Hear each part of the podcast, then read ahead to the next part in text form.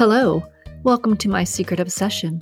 I'm Cherish Lively, and today we are reading Avenging Kiss. It's the second book in the Savage Security series. Romantic and complex, this psychological thriller delivers twists and turns as you get a peek into each character's perspective. Readers are saying, This book has everything action, mystery, revenge, and romance. It's a great follow up to Blood Kiss. So, get comfy, turn up the volume, and let's read a book. Chapter 17 Shocked didn't begin to define Cole's emotional state as he read the encrypted email from Captain Wallace from the Department of Defense. This job dangled a lure they couldn't resist. The details of the assignment resembled what they'd done in the past while still in the military, rather than their current role as contract workers for corporations on intellectual and on site security. Fortunately, they'd maintained their clearances so they could work contract assignments with government agencies when needed. Cole looked over the information he'd received again while he mentally ticked off the names of the men he needed for the assignment. Although they each had a personal stake in this job, Cole knew they would complete this job as professionals. The men's voices filtered through Cole's open office door. He shut down his computer and walked into the hallway. The strong fragrance of Bella's flowers tickled his nose. His head was going to kill him by the end of the day. He sure hoped she took that obscenely large arrangement home tonight. If she started to leave without it, he'd have to say something to her. No way was he smelling those things for another day. Cole stepped up to Bella's desk, trying not to breathe in the invisible cloud of pollen that orbited her desk. She looked up at him and smiled. He'd always liked her demeanor. She was compassionate without being moody. He figured that she was a good fit for his men. She knew how to adjust each of their personalities and wasn't bothered by their occasional boorish behavior. She was always friendly without being flirty, which was perfect because he didn't approve of inter office dating, and a minor inconvenience for Jack because he strongly believed in inter office dating. Is everyone in? Cole asked her. He studied the flowers. They looked pretty. He could see why a woman would get excited about them, but he'd never send a woman an arrangement that large. It was cumbersome and would definitely be awkward to transport without damaging the petals during the drive home. The arrangement screamed poor planning on the sender's part. He was not impressed. She was used to Cole skipping the small talk. It suited his personality. He didn't waver or question his decisions. Once he made a decision, he stuck with it. Yes, everyone is in, she replied. Good. Cole grabbed his phone from his hip and texted the necessary men to meet in the conference room. The chirp of their cells receiving the text echoed through the hallway A few men filed out of their offices and walked into the conference room with their laptops in hand. Cole gave a quick nod to Bella and turned. He followed Ryan into the conference room. The large conference table was covered in laptops and surrounded by men with their arms crossed over their chests. Good to see everyone, Cole began. Heads nodded, and a few murmurs could be heard. Now that he'd dispensed of the pleasantries, Cole barreled right into his monologue. I received an email from Captain Wallace with the DoD. You've all heard of him. A few of you have met him. He's a good man. Cole respected and liked Captain Wallace, but he hated playing chess with the man. The captain managed to look at every situation from every possible angle. He was great at predicting the actions of his opponent and excelled at applying his predatory skills to every game he played. Cole gave a sharp nod and continued. We are being asked to help locate an assassin. The powers that be have dubbed her Black Widow. A few chuckles broke the quiet reserve of the men. I know. Cole lifted a shoulder in a shrug. Not very original, but it suits her. The DoD has known about her existence for a while, but they didn't think she was worth the effort to take her down. She hadn't caused problems for us because she chooses the cream of the shit crop for her hits. She's taken out some big names in the drug and human trafficking business, along with men with ties to terrorism. It appears that she lures them into a relationship. Cole raised an eyebrow as he thought about his words. A situation where the man lowers his defenses and then she strikes. It wasn't hard to figure out what the situation was sex. The only time men that dangerous lowered their defenses was when their focus was consumed by their primal desire. Tyson didn't like the kind of men who trafficked drugs or humans. He could see why people would want those low lives dead and understood how easy it would be to turn a blind eye to her work. He would. These men have made some serious enemies. How do they know all the kills are hers? Tyson asked. Cole opened a folder on the laptop and photos popped up on the smartboard. It had been a long time since they'd seen shit like this. Photos of naked men sprawled out on beds or sleeping mats filled the screen. The men were predominantly Middle Eastern with full beards and big guts. Blood drained from their temples and eyes, and dried in rivulets down their cheeks. Their throats were slit, and pools of blood circled their heads in messy halos. But there was no denying their commonality. The same word was carved out on each of their chests as a morbid reminder of their status in life. Sinner. She leaves a calling card, Cole continued. As you can see, she uses an awl or some other sharp pointed tool he motioned with his hand to puncture through their temples and jab out their eyes. Then she scrawls sinner on their chests. By doing so, she defiles and dishonors these men at death. Ryan recognized what she was doing. She was branding them with the word that defined and shamed their existence and their treatment of others. As far as she was concerned, those men deserved the death she gave them. So what's changed? Ryan asked. Why are we getting involved? This is where it gets interesting, Cole continued. No one minded her killing spree as long as she stuck to killing the shit scum of the world, but everything changed a few days ago. Cole hated this part. He hated giving this kind of news. One of our own was killed, and she left her calling card at the scene. I'm sorry to tell you that Lieutenant Aaron Shaw was killed. Cole clicked the mouse again, and the image of Lieutenant Shaw stared at them from the screen. Shaw's image cut deep, the big redhead never lost his cool when everything went to hell. He was one of the good guys. They were the good guys. They were the ones working and bleeding to protect the people of the Middle East from the marauding terrorists who viciously destroyed innocent lives and cities without a second thought. There was no reason that Shaw should have died like that. Jack liked Shaw. They had played countless games of Call of Duty while stuck on a ship waiting for orders. He'd also gone drinking with Shaw while on leave. The man knew how to have fun, but he was always professional while on a mission. What would his family think when they saw his body? Does his family know? Jack asked. No family should see their loved one so brutalized. Cole sighed. They know about his death, but not the details. As of right now, they believe that he died during a mission. Cole tossed his hand out in a sweeping gesture and set his hands on his hips.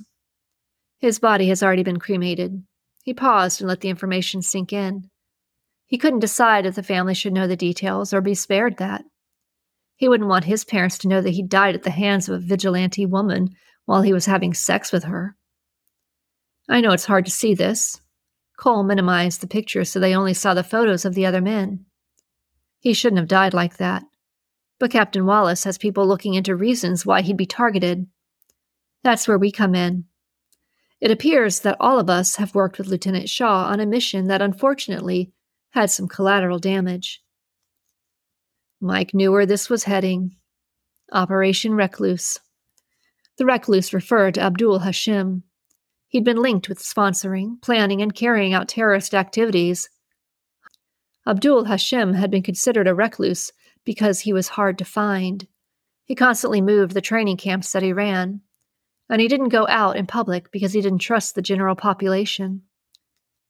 Instead, he stayed away, surrounded only by his sycophants and men stupid enough to sacrifice their lives for the advancement of Abdul Hashim's ideology. That strategy had worked for him until they received some good intel and blasted his ass to hell. Cole clicked another file on the computer and new images popped up. You all remember Operation Recluse? The men nodded. That operation had been a big success. Taking out Abdul Hashim had sent tingles of delight coursing through the toughest and most stoic of men. Cole continued. There is concern that the Black Widow may be targeting those involved with Operation Recluse. Lucky for us, we have a picture of her. We are being asked to help on this because of our tie to Operation Recluse. The DoD doesn't want to waste their resources finding her, but they do want her to be found. Cole clicked the mouse, and a new photo popped up. A woman covered from head to toe in a black abaya and hijab stared at them. She even wore a niqab that covered her face. Only a grainy image of her eyes peered out from behind the slits of her facade of modesty. Jack barked a laugh and pointed at the image. We're going to need more than that to go on. She looked more like an amorphous ghost draped in black than a woman. Cole nodded. No kidding. That will be Logan's focus. Cole pointed a finger at Logan. He will work with the photo to try and sharpen the details. Logan knew this was a long shot. Grainy pictures didn't suddenly become clear with magnification, no matter how many times it was done on television. Mike cocked his head. What makes him so sure this is the woman? Cole clicked again, and three more pictures popped up. Several of the kills occurred inside hotels. The security forces and Uncle Sam have confiscated the footage from the security cameras nearby. Using measurements from her apparent height and body frame, there was one figure that popped up at each location. Cole pointed to the image on the board, and this is her. Tyson leaned forward and rested his thick arms on the table. Is it possible that those are pictures of different women with the same body type? That outfit hides an awful lot of her body. Logan cleared his throat and replied, Yes. As you can see, the images of her eyes are through the narrow slits of her niqab. There are no other distinguishing details present. There isn't a woman in that part of the world who doesn't have that outfit. It's the equivalent of the little black dress there. True, Cole said, but we have her DNA. That piqued Mike's attention. How did they get that? How do they know it's hers? No matter how perfect the crime, they always make a mistake, Cole said. We have her vaginal fluid. She actually fucked those bastards? Ryan was impressed. That took dedication to work to a whole new level. Three of the murders occurred in cities advanced enough to have a real police force, with a crime scene team that gathered DNA and other clues. They were able to match the same DNA to several of the victims. Tyson adjusted himself in the chair. That ties the woman to the murders. But why would she go from killing terrorists to killing a decorated war hero? The night of Operation Recluse, after the bombing, we retrieved DNA to confirm the kills. As you know, there were some females in the camp. When they ran the Black Widow's DNA, they got a flag. Whoever this woman is, Cole pointed to her image, she's a familial match to one of the women killed that night. Revenge? That would make sense. But Lieutenant Shaw didn't deserve to die. Logan hated to think about the innocents who were killed or maimed in any attack. But in all honesty, if you're besties with terrorists, then you're adding yourself to the big red dot centered on their target. If the woman was with one of the men, then she knew what they were doing. Just because she wasn't training or killing others didn't make her innocent. She'd been a supporter of that ideology, even if she wasn't an active killer. Cole took another deep breath and assembled his thoughts. So, for now, those of us who worked on that mission are to consider ourselves a target. I don't want any of your pictures ending up on this screen. Keep alert and keep it in your pants. Logan felt sick. He needed to tell Cole about Aditya. After hearing about this assignment, Cole would insist on a complete background check and would probably want to meet her to get a feel for her. Logan knew that was reasonable, but he didn't want to put Aditya through that. What if she was offended and dropped him? Women disliked being accused of being a killer. Besides, Logan knew there was no way Aditya was a trained killer. She was sweet, intelligent, and had the innocent eyes of someone who'd never seen the darkness that destroys so many. But still, he knew a background check had to be done. Chapter 18 Shit. Aditya's heart thudded with remorse as she listened in on Cole's meeting with the men. She'd taken her revenge a step too far when she killed the American lieutenant. If she'd stuck with killing the terrorists and rapist, she could have gone on forever. But killing the American pulled in the American military and government. They would no longer ignore her actions now that she'd killed one of their own. She knew living as an assassin would eventually catch up to her, and she was okay with that. The men she'd killed deserved to die. Each day they lived compounded the pain and suffering of others. She likened herself to an avenging angel, minus the supernatural gifts.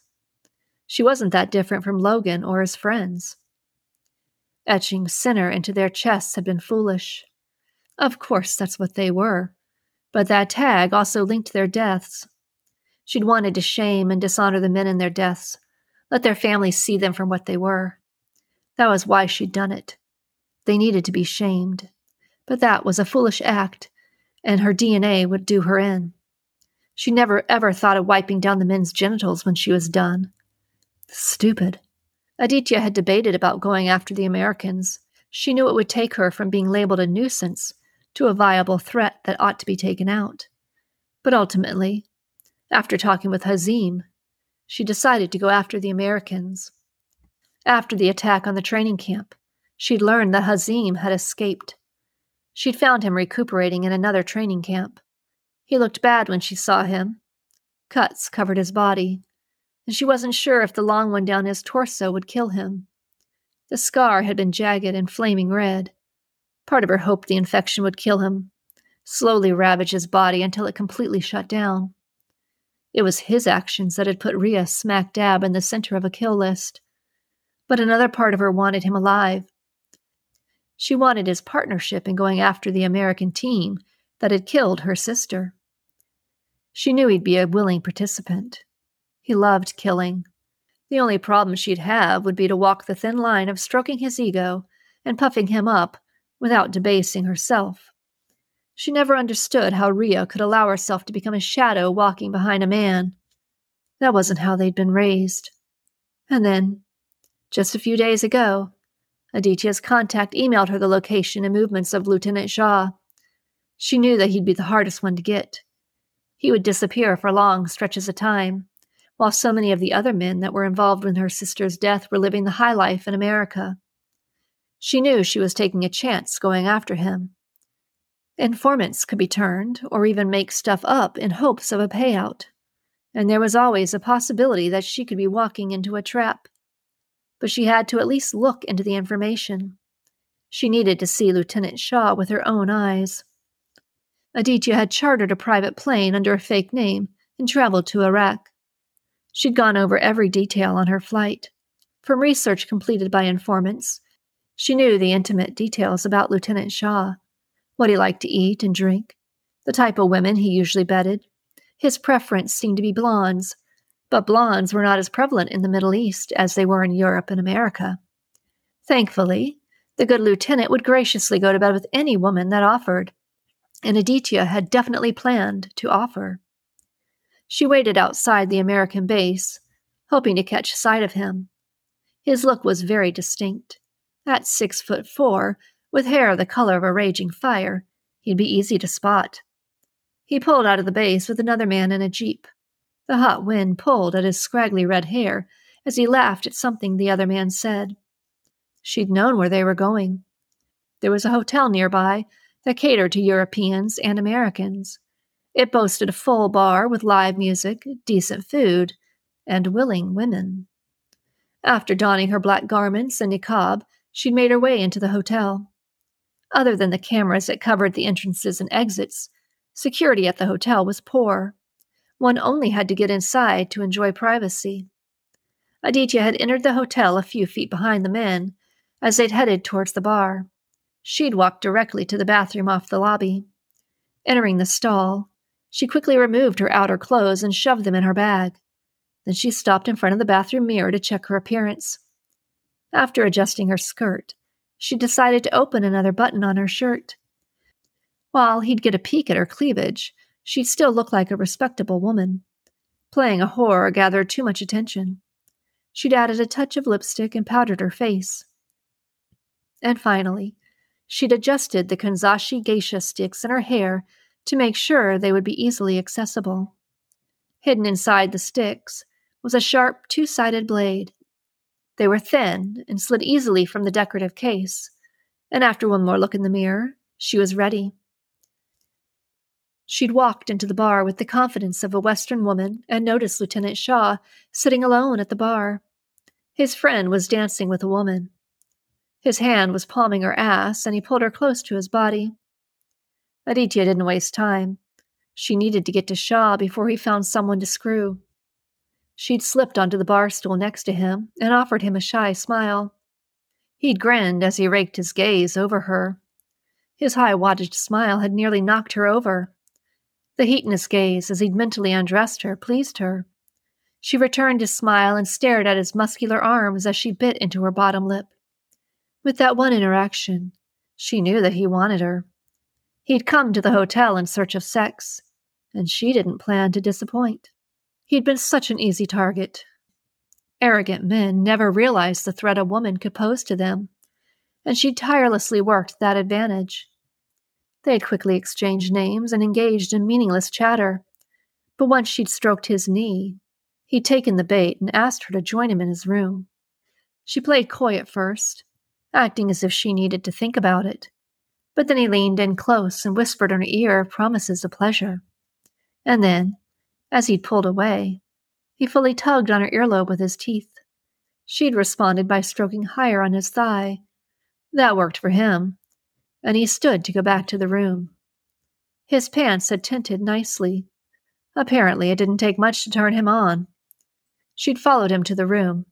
He'd unlocked the door and waited for her to enter first. As she'd stood in the entrance, he'd closed the door and turned the bolt. After a dangerous smile, he lifted her and pressed her against the wall with his muscular body. She'd instinctively wrapped her legs around his waist and her arms around his neck. The pressure of his body against her had lit her up. He knew how to kiss, and Aditya realized that fucking him could be fun. So many of the other men she'd entertained cared little about her pleasure. She hadn't expected much from those low lifes anyway. But little had they known that there was nothing more erotic than the warmth of your prey's blood washing over your skin as you take their life. To the bed, she panted, as he ripped open her blouse and palmed her breasts. He'd removed her skirt as they shuffled their way to the bed, and when he tossed her onto the mattress, she laughed and spread her legs. His eyes had lit up at the sight of her dark pussy through her lace panties. He bent over her and slipped his fingers into the lace and pulled them off while she tore off her bra. His mouth had found her nipples as his hand worked her pussy. She'd been so glad that she'd decided to spend time with him. It had been a long time since she'd had a good fuck. She removed his clothes while his hands and mouth did wonderful things to her body. I want to ride you, she whispered as she stroked him. Anything the lady wants, he said as he rolled onto his back and pulled her atop him. She'd slid down and embraced his cock inside her body. She'd loved the look on his face. Pure pleasure. As she'd ridden him, he touched and sucked at her. When his hands went into her hair and pulled out the sticks that had held her hair in place, she'd almost tensed. Luckily, he dropped the sticks onto the sheet beside them and pulled his fingers through her hair. I had to see it. Your hair is amazing, he groaned as he fisted her hair. She continued to ride him as he buried his face in her hair and sucked at her neck. Lay back, she said as she pressed against his chest. I promise the view is better. She smiled and brought his hands to her breasts. He lay back and watched her body rise and fall on him, his hands working the soft flesh of her breasts. She picked up the pace, and his eyes started to close as his pleasure built. She truly enjoyed the sensations flooding her body, and she praised him with all the sounds he wanted to hear. He groaned and couldn't resist taking her nipple into his mouth. Leaning forward, he'd sucked her hard, his teeth grazing her sensitive flesh, and she felt the pleasure wash through her. She pressed one hand behind his head holding him at her breast, and ground herself on his cock. She felt his body tense, waiting for her to go over the edge first. That was when she wrapped her hand around the geisha stick and let herself shatter. His fingers dug into her waist, moving her up and down on his cock as he let himself go. As he'd groaned and his body worked through his orgasm, she'd slid the thin blade free and slammed it through his temple and into his brain. His hands reflexively gripped her more tightly, and she pushed him onto the mattress and drew the blade across his neck. His warm blood slicked her hands, and she jabbed the blade into each eye. It had only taken her a few seconds to kill a man who'd seemed indestructible. How many near death experiences had he had? How many times had bullets and bombs threatened his life? And then, to know that she could kill a giant with a few quick, well placed movements was almost orgasmic in itself. I hope you enjoyed the reading for today. I'm excited to share this novel with you. It's one of my favorites. If you have not had a chance to listen to Blood Kiss, you may want to do that. It can be found in episodes 27 through 37. But don't worry, Avenging Kiss stands on its own. To keep up with the various novels and authors that we will feature, you can follow My Secret Obsession on Facebook, Instagram, and X at Cherish Lively, or visit the website at tinyurl.com slash cherish lively. Goodbye.